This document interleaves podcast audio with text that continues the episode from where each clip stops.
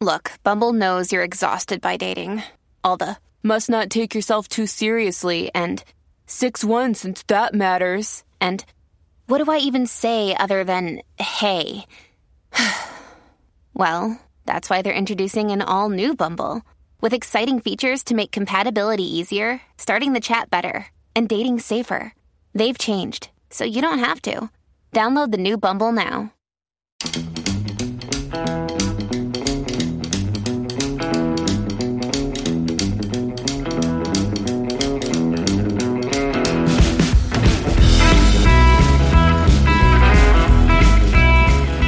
Listening to the Toronto Legends podcast. I am your host, Andrew Applebaum.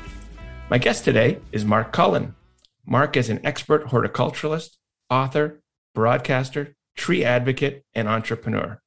He shares his experience and passion for what is Canada's most popular outdoor leisure time activity, gardening. Mark has established himself as the gardening media personality trusted by Canadians. His commitment to sharing knowledge is right there on his website 10,000 gardening questions answered. His lofty goal is that we will change the world one plant at a time. And by the way, Mark is also a member of the Order of Canada, our country's highest civilian honor. Welcome, Mark, to Toronto Legends. Thank you for joining me. Where are you and how are you? Well, first of all, thank you, Andrew. That was a very generous introduction. I'm a little nervous about opening my mouth and maybe spoiling the illusion you just created.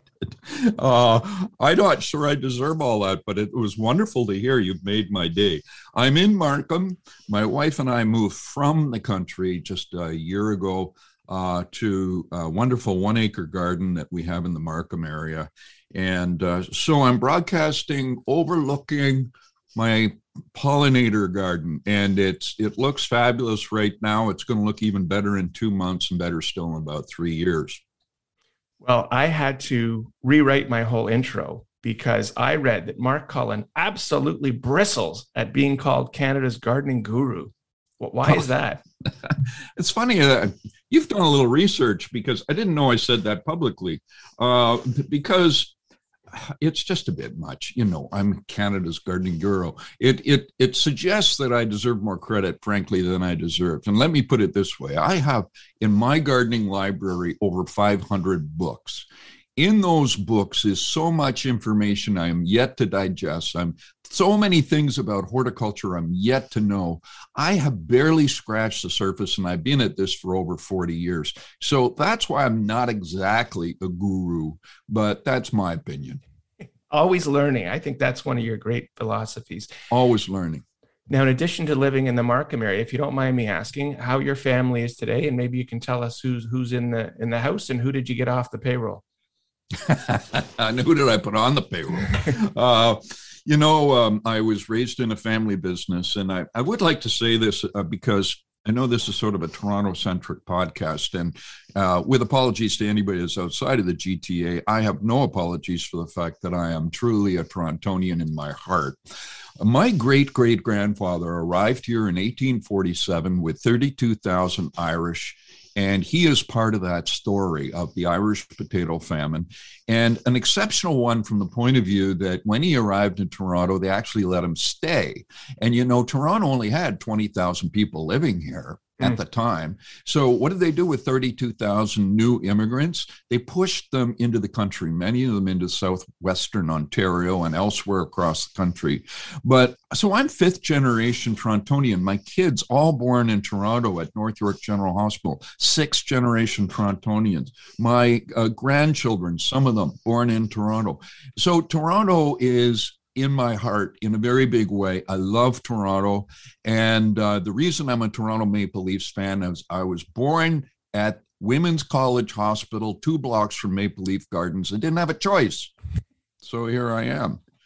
That's what a, did you ask a... me about? Oh, family. So so I live here with my wife, and we downsized. We we were in kind of a, a large country home where where we raised uh, four kids. So we went from six kids down to just the two of us. We were rattling around and a little lonely up there and decided we'd move to the suburbs where there's some real people, not just birds. And we're enjoying that. We have the birds, and of course, we love the birds, uh, but we also have rabbits and all kinds of students walking by the house every day, and it's just wonderful to be part of civilization once again. Um, I do have, and I have to say this, three daughters, none of them on payroll. One is a landscape architect, Heather Cullen. She lives in Guelph. I have um, a daughter lives in London, England. She's in the sugar business. She works for a company that controls 20% of the world's sugar. And um, London, England, that is, of course and um, another at home mom who worked with my wife in the knitting retail world for very many years and now at home with her kids.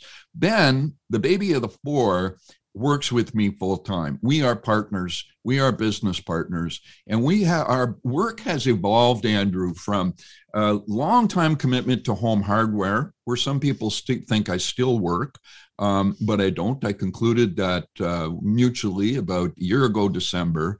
And Ben and Ben and I, and more credit to him than me by far, started Cullen's Foods, which is a whole nother story. I won't dive into it unless you invite me to, because I think we're probably here to talk about something else. I don't, I don't know actually what we're going to talk about. So you're in control. Well, uh, that's a great intro. We're going to talk about so many things with you, but I think the first step to go all the way back and get the Mark Cullen's story. I that's the best excuse I've ever heard for being a Leafs fan because I, I, share in your uh, in your and we need an excuse. I know, yeah, I, I, I share that too. I'm waiting also in my time for a cup win, but that's another topic. So we know where you were born. Tell us about your upbringing. You mentioned a little about your uh, grandparents coming here, but why don't you talk about where you grew up in Toronto and your upbringing? Well, thank you for that. Um, I, I enjoy telling a story of my father, Len, who was the youngest of five children, grew up on Keewatin Avenue in North Toronto around uh, and um, Mount Pleasant area. And he was a paper boy. Uh, his father was, my grandfather was a milkman. And uh, his neighbor across the street was a man by the name of John A. Weall. And Mr. Weall owned a small landscape contracting company. And he met my dad at the door one day when he delivered the paper when my dad was 16 years old. And he said, Leonard, I'm digging up some perennials in my yard this Sunday afternoon after church. I'm going to divide them and take them over to Mrs. Smith's and plant them in her garden. Would you help me? And my dad, 16 years old, quite willing to work, looking for a little cash, said, Yeah, Sure. And that was the beginning of my father's exposure to the wonderful world of gardening. And John, if he was nothing else, was an amazing teacher. So the story I'm telling you took place around 1942. My father, 16 years old, 41 to be exact, then he would have been 16 years old. Uh, my dad takes up work with John Weall full time right out of high school, and they're landscaping and working together. In 1947, John is invited to the University of Guelph as a full time instructor slash professor to teach the returning war vets in Canada the skills of landscape gardening. He was a Brit. He was trained in Britain, 30 years a senior of my father. Now he's in his mid to late 50s, and he thinks this is a wonderful idea.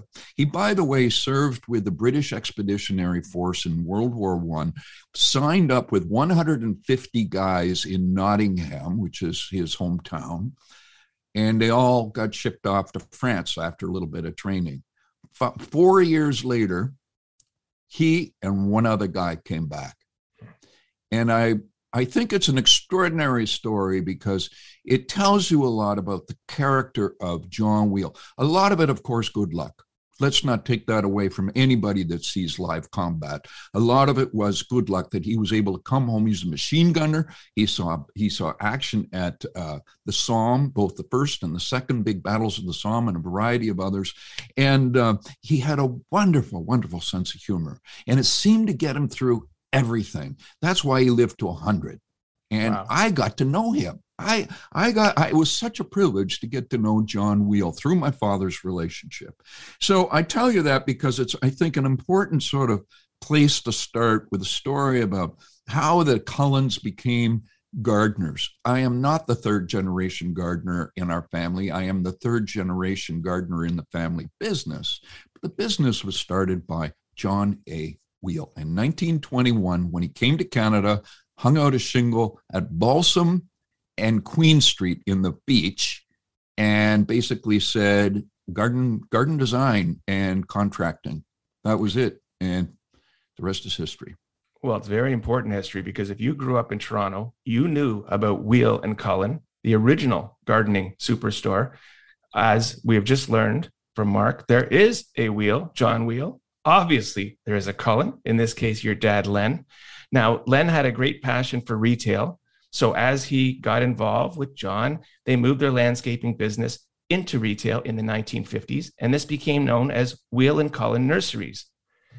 You came into the gardening business obviously via your dad, but I think you realized that you needed to understand the product in order to serve your customers.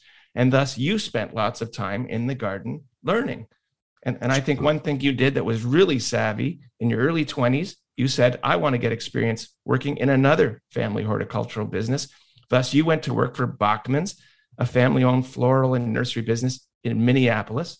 And this allowed you to work in a family business as an employee rather than the owner and allowed you to see the operations of a family business from another perspective. Tell us about that experience. You know, you know so much about me. This is kind of scary, um, but because you're everything you've said is absolutely true, and it was a landmark moment in my life when I decided I needed to go to the states why the states? Because they were doing things bigger and better um, uh, than we were in Canada in the retail garden center trade.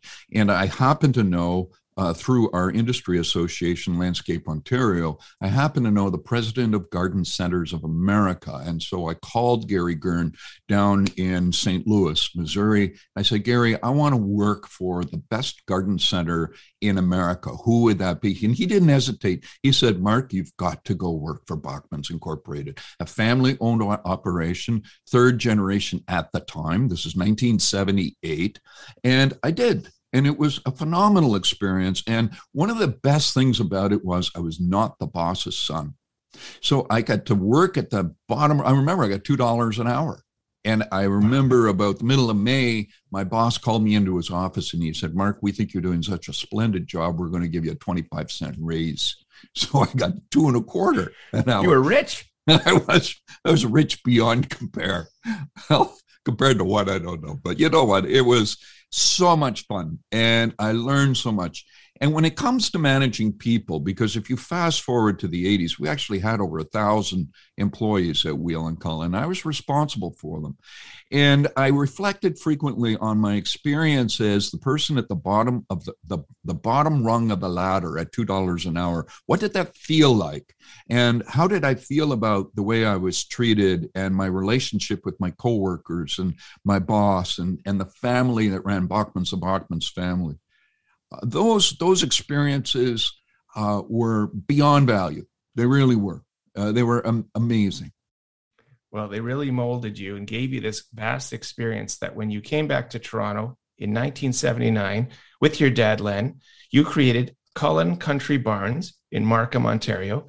And today, if I'm not mistaken, this site is the shopping supercenter Pacific Mall. Is that correct? That's correct. Yes. Did you did you did you uh, did you make out like bandits on the real estate deal once uh, they took over? Or well, I I wish you know that would we have done well in real estate. That's a whole other story. But I can't say that we did in that particular case, and I'll tell you why. Because Cullen Country Barns was an extraordinary retail experience. It was uh, it was about 125,000 square feet of retail in the world's largest barn built for people. Now, all credit to my dad because this was his dream. And you know, the Pickering Airport site, primarily uh, farmland, he bought from the Ontario government for about 100 bucks a toss 10 barns, took them down, retrieved the uh, timber that had integrity and reconstructed the, the, the, the, the, the building into a barn that was built for people. Uh, he won uh, in 1988, he went, he didn't win it. That's the wrong word. He was awarded the Canadian Entrepreneur of the Year by the federal government in 1988, and uh, for Cullen Country Barns. I have the award right here in my office, and uh, it's it's a little source of pride because my dad was a dreamer, a serial entrepreneur, and he wasn't always successful. I mean, that's an important part of his story is that there were failures. And in the end, as successful as Cullen Country Barns was, it failed uh, for a variety of reasons, not the least of which was a recession in 1990 91. Interest rates were were high rel- relative to what we're used to today and i sold the property because i had to and that was that is not a good environment to have to sell real estate. You you want to be able to pick your spot when you're selling, whether it's your house or your business or whatever. I, I couldn't because the bank manager said, Mark, you lost four million dollars here at Cullen Country Barns in 1990.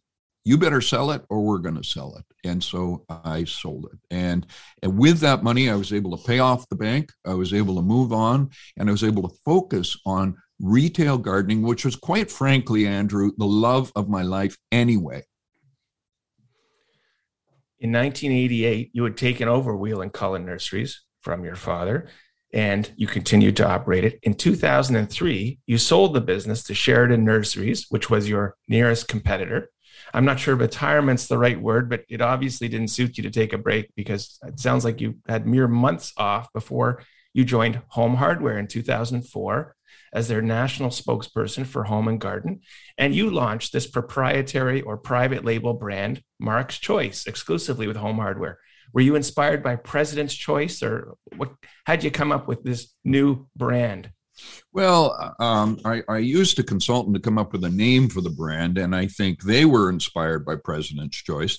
Um, it, it, it obviously, and I'll, I'll, say this quite honestly, that um, the the name President's Choice had connotation of great value, good quality.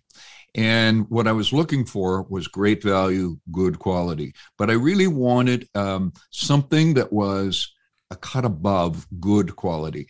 And I wanted to I wanted to put my name on garden supplies, tools, um, uh, all kinds of things connected with gardening that would last a minimum of five years and ideally a lifetime. So if you buy a Mark's Choice watering can, for instance, for $45, it's made in Britain by the oldest watering can manufacturer in the world. It's guaranteed for five years. It will last you a lifetime. I've had one for 30 years.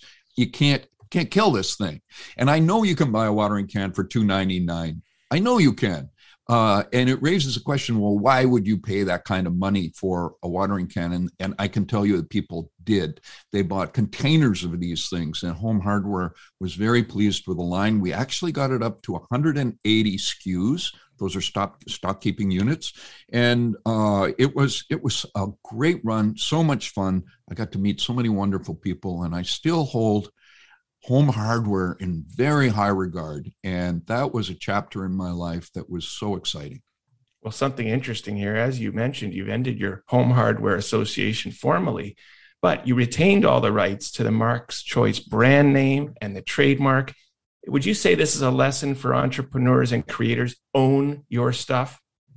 Yeah, absolutely. That would be, if you were asking my advice, I would say absolutely. Uh, and what I did was I owned the trademark, and I and I still do, but I did sign it over to Home Hardware on an exclusive basis every five years. I just re-signed that contract, and I was very happy to have them control the brand to the extent that they were procuring and negotiating all of the contracts with our suppliers. They were holding inventory and paying for it, and they did the marketing.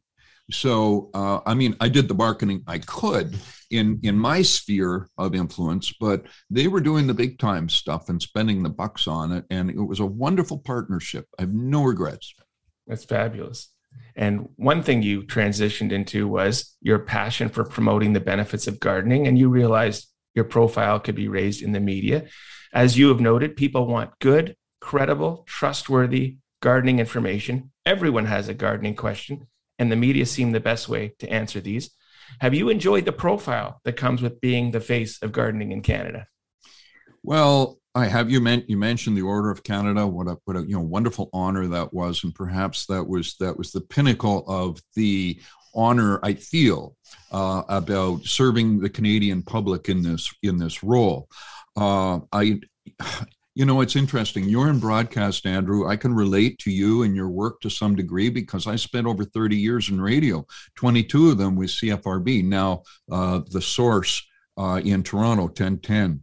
Um, no, that's not true. What's it called? The News Talk 1010. Sorry. That's right. It's called News Talk 1010. So I've been out of it for a little while. However, what a, what a great experience that was. And building a reputation is one thing.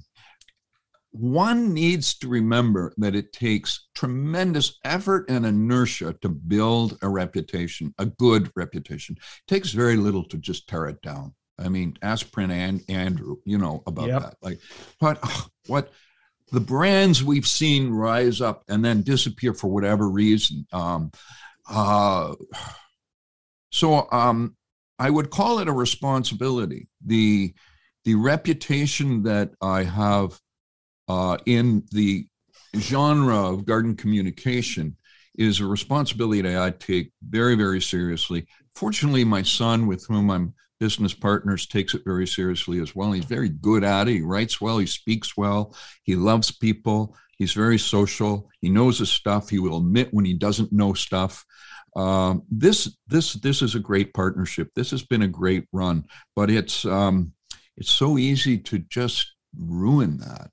And I'm I think a lot about that. I think about the things I need to avoid, not just doing, but appearing to do. You know, just I'm not very political, as an yeah. example. Uh, not publicly, I'm not. I have my opinion about things, but I would never express that uh, publicly because it's not germane to my work, which is giving people good, credible information they can use, take out in the garden today and use. And I've always wanted to give people information that will inspire them to to to overcome the, the hurdles, real or imagined, between them and success in their garden. I mean, that's my elevator speech on why I do what I do, what gets me up in the morning. Uh, people people hesitate to take up gardening because it just looks so vast, so complicated. It's I I don't know. I have a black thumb. People, somebody said it to me last night. I was at a golf tournament over dinner. Woman across from me I never met before. She says, "Mark, I love reading your column in the Star, but I got a black thumb." And I said, "You do not." You think you have a black thumb, and it's my job to convince you that you, through a series of very small steps, you can actually experience success in the garden, and that could lead to a lifetime of joy and fun and stuff you never even imagined uh, you could enjoy to the extent you will as a Canadian gardener. As you've said, you're going to change the world one plant at a time. now, Mark, you are describing yourself as a traditional media guy, obviously well known in print, broadcast media, but you have jumped into the digital world. How are you embracing social media and, and what platforms can we now find you on? Well, we're on Instagram, Facebook, um, a little bit of Twitter. I'm not fond of Twitter. I'll be honest with you. I find it's just a little too punchy, and I don't, I don't know what it is. I can't even tell you why I don't like it.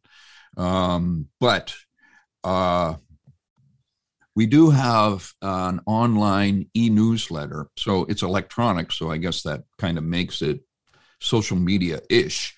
Uh, mm-hmm. we have 22,000 Canadians that have subscribed to our newsletter. It goes out on the first day of every month, and then from April to October on the 15th day. So that's today uh, that we're recording this this podcast. We uh, we send out a food gardening newsletter. So today's message will be about what you can plant, what seeds you can sow, what you should be doing with your tomatoes, um, all that sort of thing. Because, quite frankly, food gardening is the fastest growing segment of the gardening genre.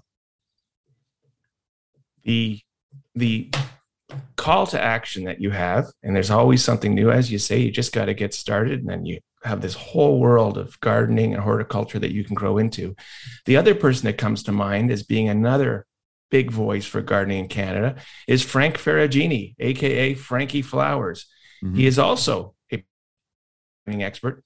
Are you fierce competitors or mutual admirers with Frankie Flowers? Well, very much, very much the latter. Uh, we are good friends. We talk. We don't talk very frequently because we're both busy, but I think he's busier than me. You know, he does the weather thing on TV, and and uh, I think he's up at four in the morning and on the highway generally i don't know about during covid but you know he is a very very busy guy and he's got his name out there uh, doing a wide variety of things and he is just as committed or more to uh, the future of gardening in canada to uh, the idea of gardening and connecting with nature through the gardening experience. So I get a lot of inspiration from from from Frankie's work, uh, and we are very much good friends. I've introduced him to my son; they've got a lot in common, and uh, it's a great relationship. And I and I might add, Andrew, you could name a number of people. Lorraine Johnson as as another example. Lorraine is a very good friend of mine. We she is Toronto's wildflower person. I don't know what her handle is exactly, but you know, if you're looking for an authority in urban wildflowers and uh, native plants, uh, she's your go-to person. She just wrote a book actually called "The Garden of the Rusty-Backed Bumblebee." it'll probably be a bestseller. You know why? Because as bizarre as that sounds, my golf buddy said, "Oh, that sounds like the next big series on Netflix." ha ha! you got to have a catchy name to catch the, well, catch the attention of everyone. I I say you guys have no idea how many people are interested in this stuff. The Garden of the Rusty Back, uh, Rusty Back Bumblebee is a fabulous book, and that's because Lorraine writes so well Lorraine always researches her stuff extremely thoroughly, and and um, she's she's just a fabulous, genuine person, a great Canadian. Well, there's a there's a, a good shout out to Lorraine and, and to Frankie. Yeah. Now, Mark, in 2016, as we talked, you were awarded the Order of Canada for your connections with everyday Canadians through your gardening and environmental messages. As I mentioned, this is Canada's highest civilian honor. So, first of all, congratulations. Well, Where do you keep your chain? in a drawer. it's in a drawer. Um, I'm nervous of wearing it. I think I've only worn it once in the five or five, six years, I guess, that I've had it.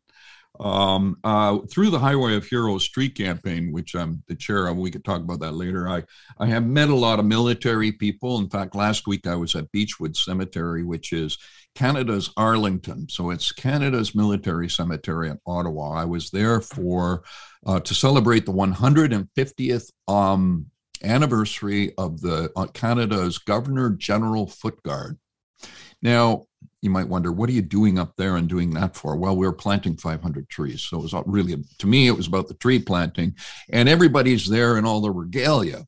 And uh, that included, of course, all of their military medals. Could have worn it I could have worn it to that event, and I didn't. I've, I've got the little so-called snowflake, you know, that you see Lisa LaFlamme wear on the news every night. I've, yeah. I've got one of those, and I wear that on my lapel of the jacket. I very seldom put on. Well, you're clearly a humble guy, but you'll, you'll know. break it out when you get a chance for sure. Okay. Mark, I got be remiss if I didn't bounce off you a number of weird gardening tips, fact or fiction, Place a coffee filter in the bottom of each of your plant pots for ease of resettling seedlings. Factor Fitchin.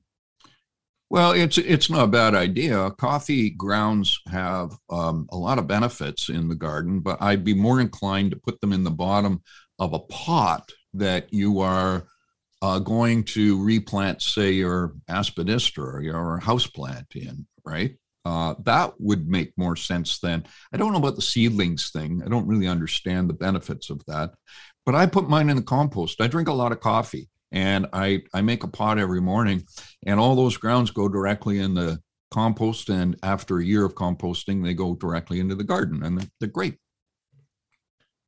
Bury banana peels close to rose, rose bushes for beautiful blooms. Factor fiction I think I think there's some fact in that, and um, I've also heard that if you add to your banana peel composting at the base of your rose plant some Epsom salts, uh, which is really a magnesium-based product, uh, you will get deeper green leaves and more vibrant flowers.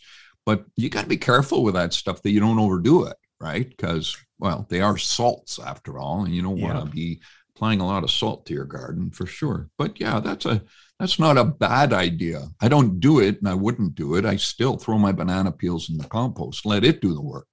Well, I got another material here that people apparently throw in. Water the ground around your gardenias occasionally with cola or soda pop.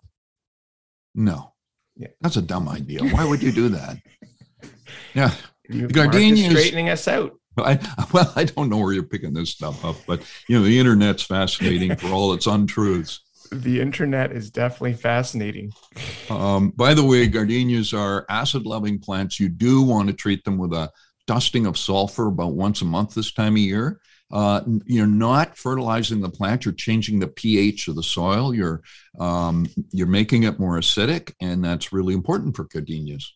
Otherwise, the leaves turn yellow. I got a crazy one for you here. To check if soil temperatures were warm enough to, to sow seeds, use the bare bum test. Simply pull down your pants, and if the soil is warm enough to sit on, it's warm enough to plant.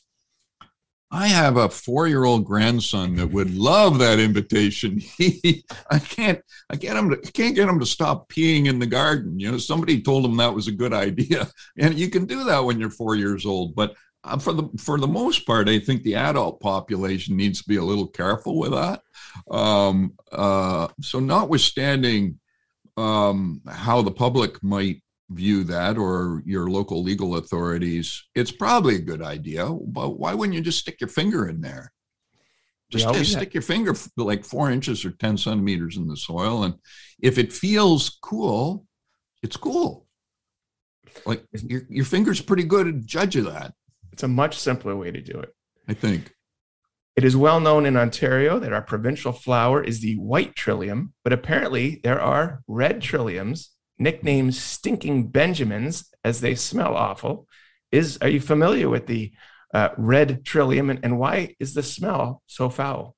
Well, I'm not sure why the smell is so foul, but it's a true story, and they are different species. Um, there's a temptation for a horticulturalist to look at a red, sometimes purple flower uh, trillium and go, "Oh, well, that's just a sport of the white trillium."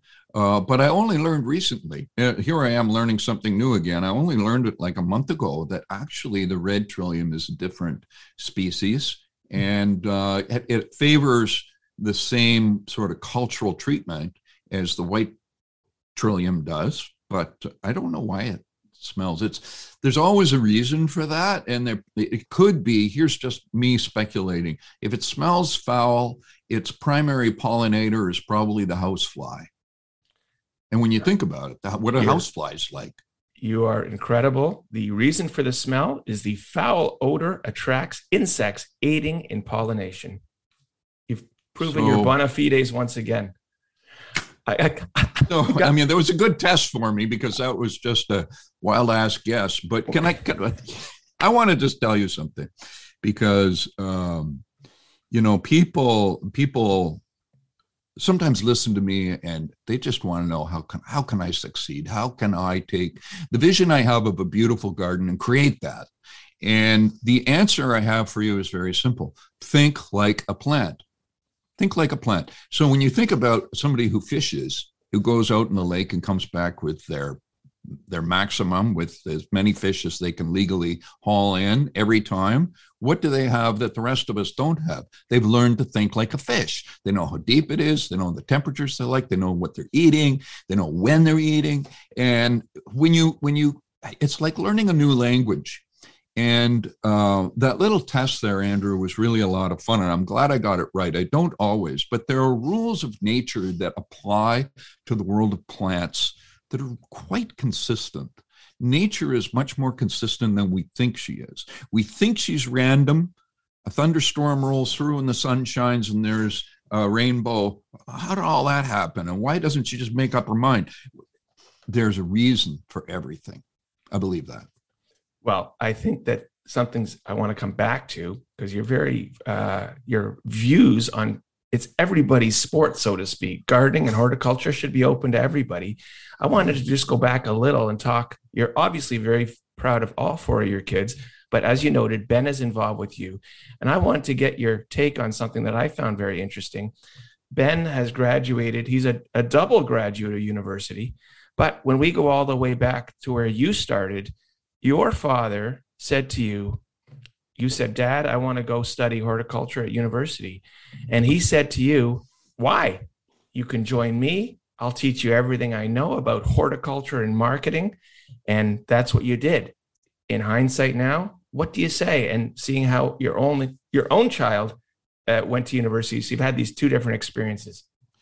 Well, you know what a what a great question, and again, I, I have no idea where you're getting this stuff, but it's so accurate. Uh, I must have written that somewhere sometime, and you you dug it up, but it's true. Uh, that is what Dad said to me. I actually spent a year at Seneca College. It's about the only thing I have in common with Doug Ford is we both went to community college for a year. and um, uh, I don't know what his father said to him, but there was a family business there somewhere. And my, you're right, what my dad said. And I said, well, okay, dad, uh, you say so. To be honest with you, I enjoyed working more than I enjoyed squirrel anyway. So I did do it. But of uh, all four kids that we have, all of them went to university. Two of them went to university twice, and Ben, Ben is one of them. You're right. And um, I see every day how the post secondary school experience has benefited Ben. And by extension, it benefits me. And it benefits me because he's teaching me something every day. When we're on the phone, and, you know, whether it's a new computer skill or uh, how to create a document or how to think about business because he got a bachelor of commerce degree from dalhousie uh, i know how i think about business. I know how i made money but he has he has his own approach a different approach a very good solid approach. A lot of that is credit to our post-secondary school system. We're blessed here in canada to have such a wonderful system of colleges and universities. I absolutely believe that. And if you feel like me like maybe going to school was uh, maybe you didn't go to school for as long as you kind of wished you had. I mean that would be reading my mind right now. It's not exactly a regret. I'll tell you what i don't regret is reading. I read i and i used to read so much uh, about business, about setting up a board of advisors, about how to find and keep good people, um, about how to make money. I read, read, read, read. And in a way, you can send yourself to university by carefully choosing what you choose to expose your mind to and and diving deep into those things to to learn as much as you can and so my advice to kids is whatever your education looks like make sure that it it make sure that you get an education about things you love. If you're a numbers person you know do that. But i'm i'm a marketing guy so i chased the marketing message. I chased the how to succeed in business message and that has helped me so much. Uh, authors uh, books have helped me so much. Your story clearly is one of passion and if you have a passion, you should follow it, is I think what you're advising. Well, yeah, you know, I think about um, what they don't teach you in the Harvard Business School by Mark McCormack. Now, that's right off the top of my head. I might have a little bit of that wrong. It's probably a 40 year old book. I think Mark is long gone, but the passion that came through in that book taught me a lot about what they don't teach you in Harvard Business School. I remember reading Lee Iacocca's book uh, back in his Chrysler days. And what an inspiration that man's life was. Um, and so there's inspiration all around us, I believe, Andrew. And we can choose to ignore it or we can learn from it. Absolutely. Now, one thing I wanted to talk to you about being a fourth generation Torontonian, I'm hoping you're going to have some good hidden gems for us. Where do you like to eat in Toronto? where do I like to eat in Toronto? Oh boy. Where do you go for bacon and eggs, Mark? Where do well I, I go to Cora's. Uh, I seek out Cora's. You know, there's there's one in the west end of downtown Toronto over by Spadina um, that opens nice and early. And I, if I'm downtown early, I would, uh, and in that general vicinity, I would go to it. But I think Cora's, you know, a great Canadian success story, by the way, uh, started in Quebec. It you can get a really good breakfast there. And if you're looking for cheap, well, if you're looking for cheap, there there's lots of cheap breakfasts out there. Um, there's one, oh, the name. When I worked for Global Television, I used to go there, and it's on Queen Street, and it's been there forever. I think 1951, and I don't think they've changed the furnishings. It's right near the King Eddie. Do you know where I mean? And well, I, I do know where you mean, and unfortunately, every time I go down there myself, my favorite places have all disappeared as well. But I was thinking more around the family homestead when you like to go out for dinner or lunch or or do an activity around your home. Where do you go? Um. Hmm. Well, here in Markham, I go to um, uh, uh, I want to call it Folco's. I think it's called Folco's, family-run Italian um, uh, restaurant right on the main street, and uh, Folco's just does a fabulous job. You, uh, I'll warn you, you got to you got to book it a few days in advance to to get it. Um, and if I go to a Leafs game, and I I do actually go to the odd Leafs game, um, I like going to the keg. I like going to the smallest steak they they produce is my favorite because I don't like a lot of red meat, but once in a while, man, a baked potato loaded with uh, a really small fillet. Wow, what a treat that is! And they do the they do a great job. You and I, we, you can't go wrong. Keg and a Leaf game. That's the, yeah. that's a night. Yeah, yeah, and I a beer. Like it. Yep. Now, in your career, Mark, I want you to drop some names here. Who was kind of the most famous person, or have you had any interesting uh, celebrity interactions in your long business career? well, um, you know, my most recent celebrity interaction was with the uh, Right Honorable David Johnston and his wife, Sharon. And, um, you know, it's such a wonderful uh, relationship we have developed over recent years. Um, because when I received the Order of Canada, he pinned he he pinned the tail on the donkey that day, and uh, uh, and I was one of about I I don't know I'm going to say 60 70 people that received the honor that at that time at Rideau Hall. Um, it was meeting his wife that was extraordinary because she's extremely enthusiastic and she grabbed my arm when she's mark cullen mark cullen. She says i need you to come to my garden. I've got problems with my pond and i need some advice with my garden.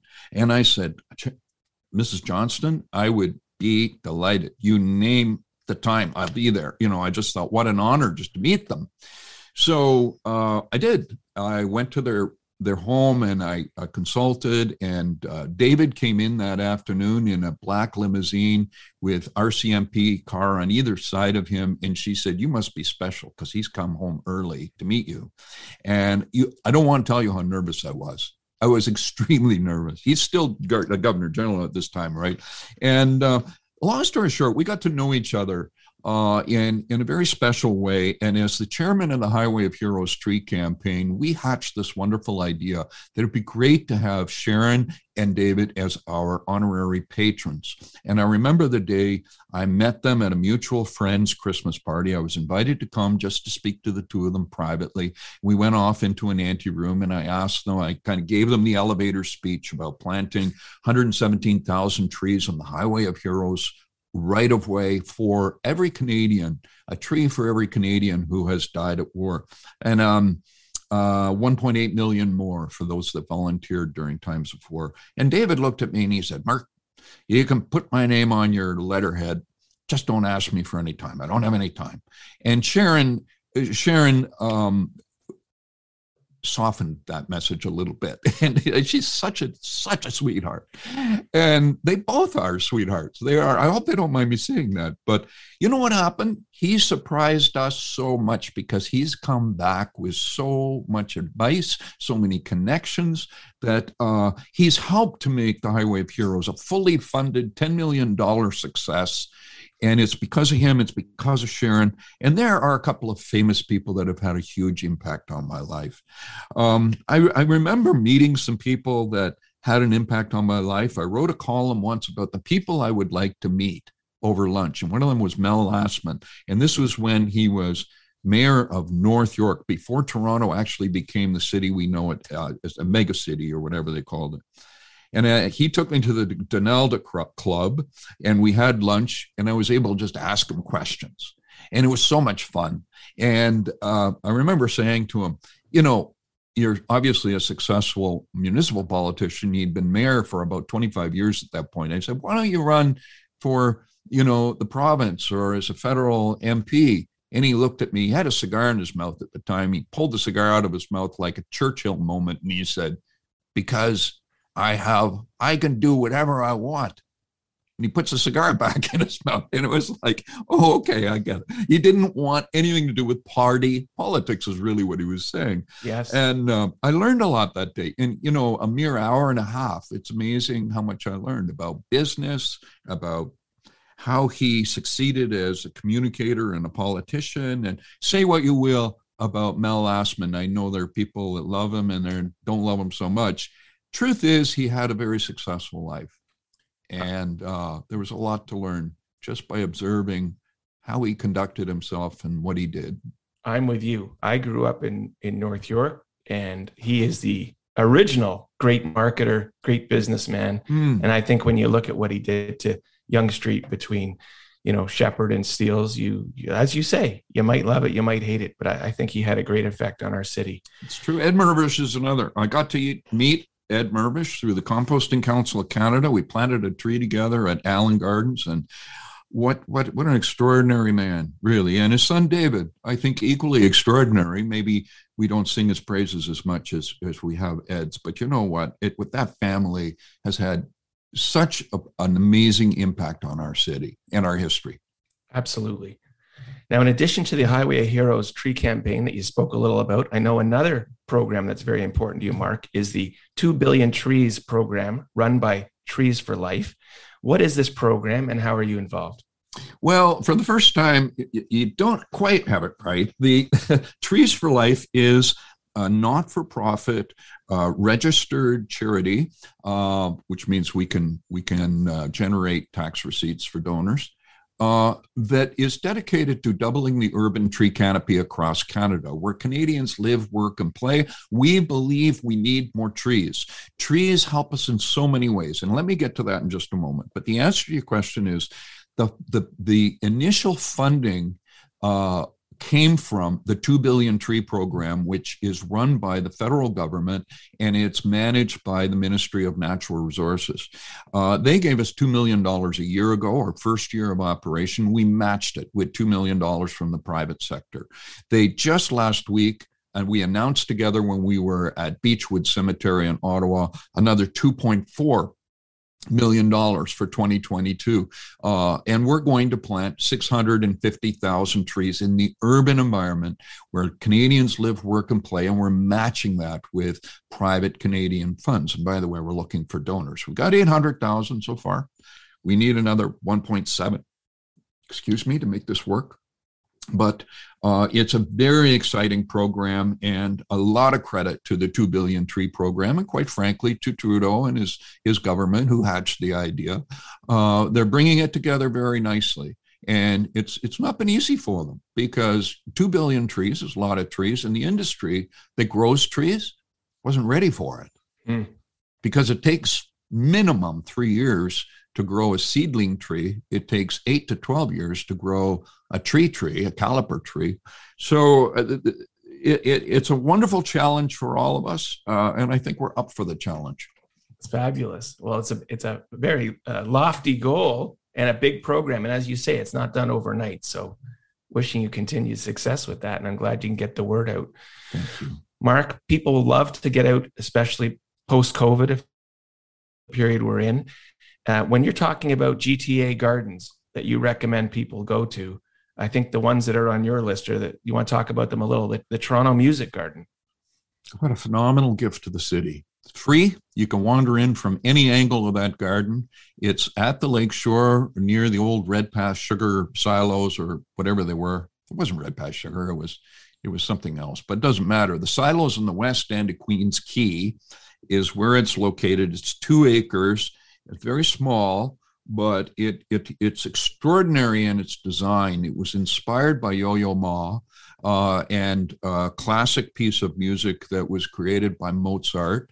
And you might ask yourself the question, well, how do you create a garden that's based on a piece of classical music? And, and the answer is go and find out.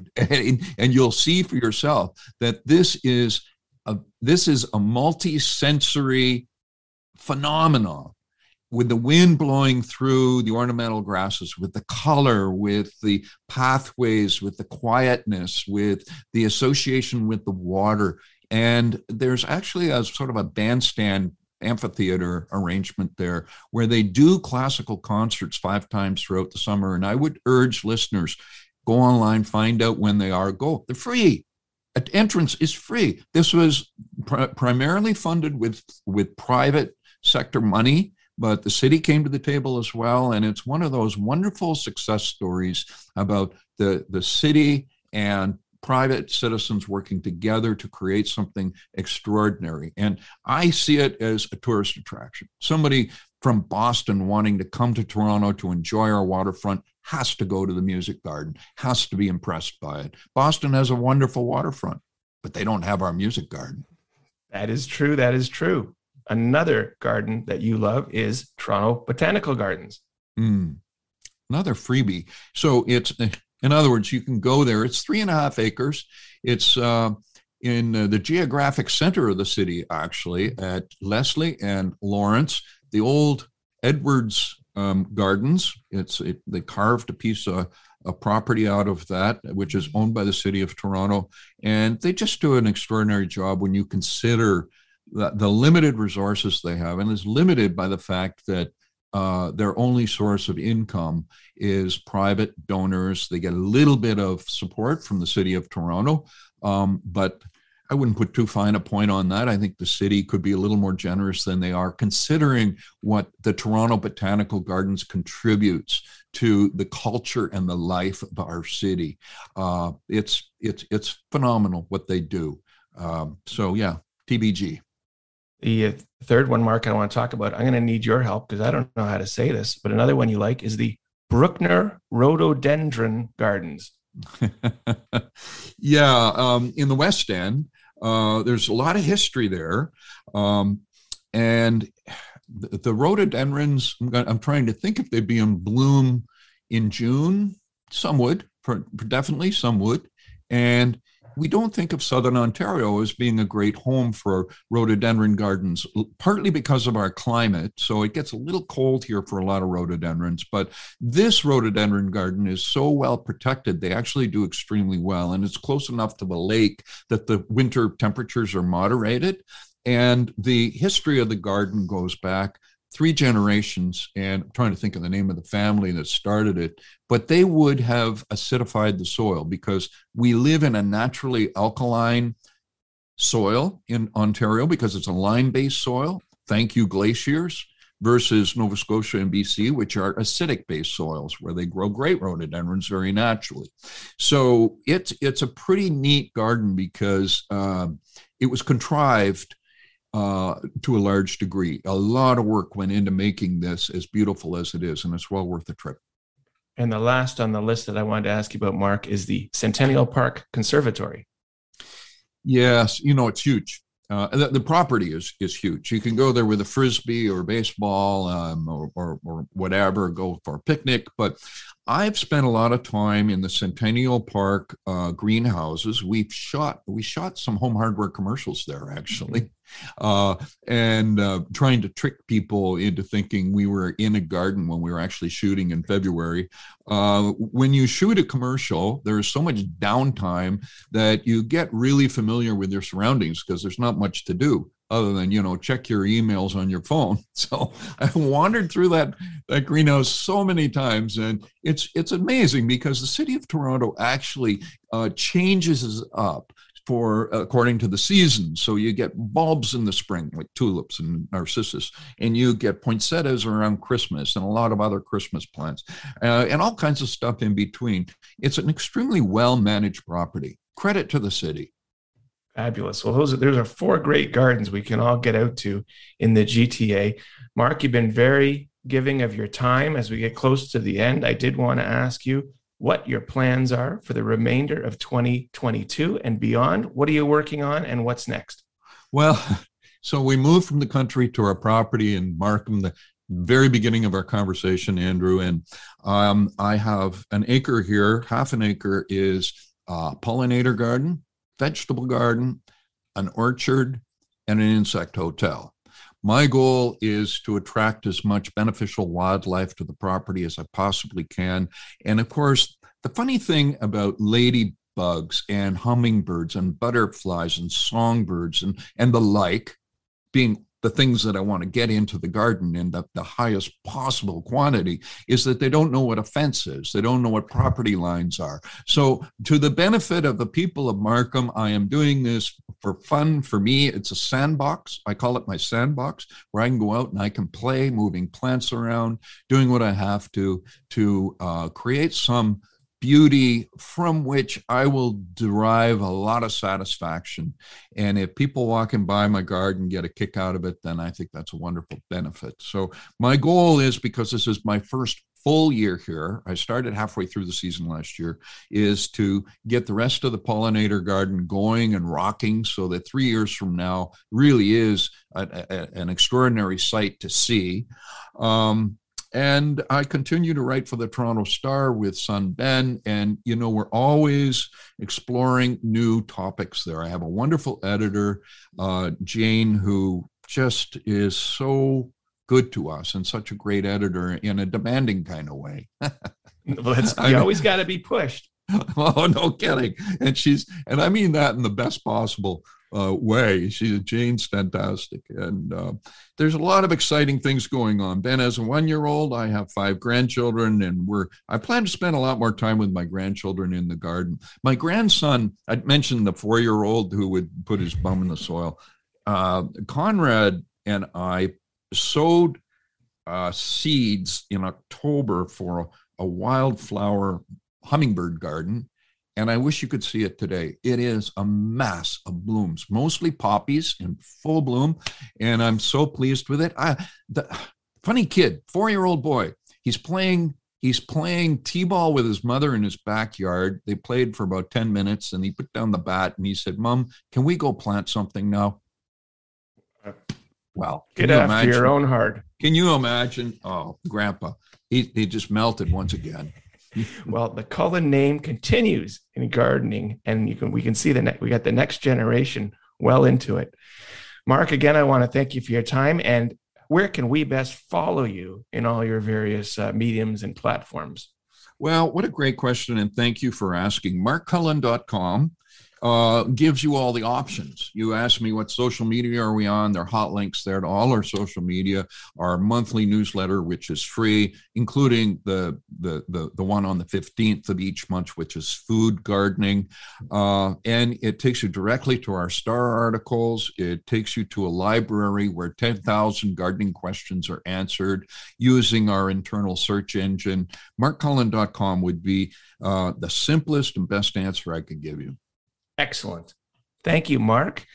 And to the listeners, thank you for listening to this episode of the Toronto Legends Podcast. On behalf of Mark Cullen, I am Andrew Applebaum saying mahalo.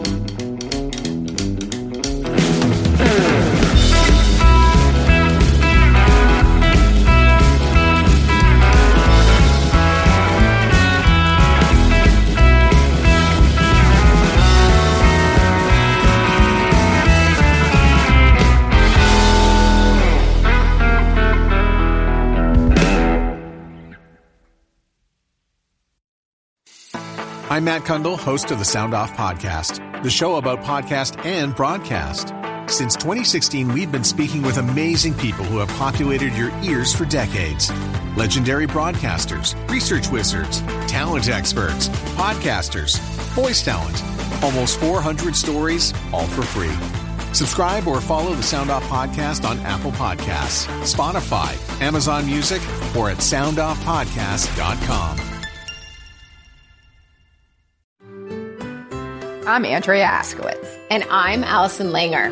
And we are the hosts of Writing Class Radio, a podcast, but we are so much more. We have writing classes. So if you are looking for live online classes where you can join a community, write to a prompt, get feedback, and get better, check out all our classes at writingclassradio.com. And listen to our podcast wherever you get your podcasts and at writingclassradio.com.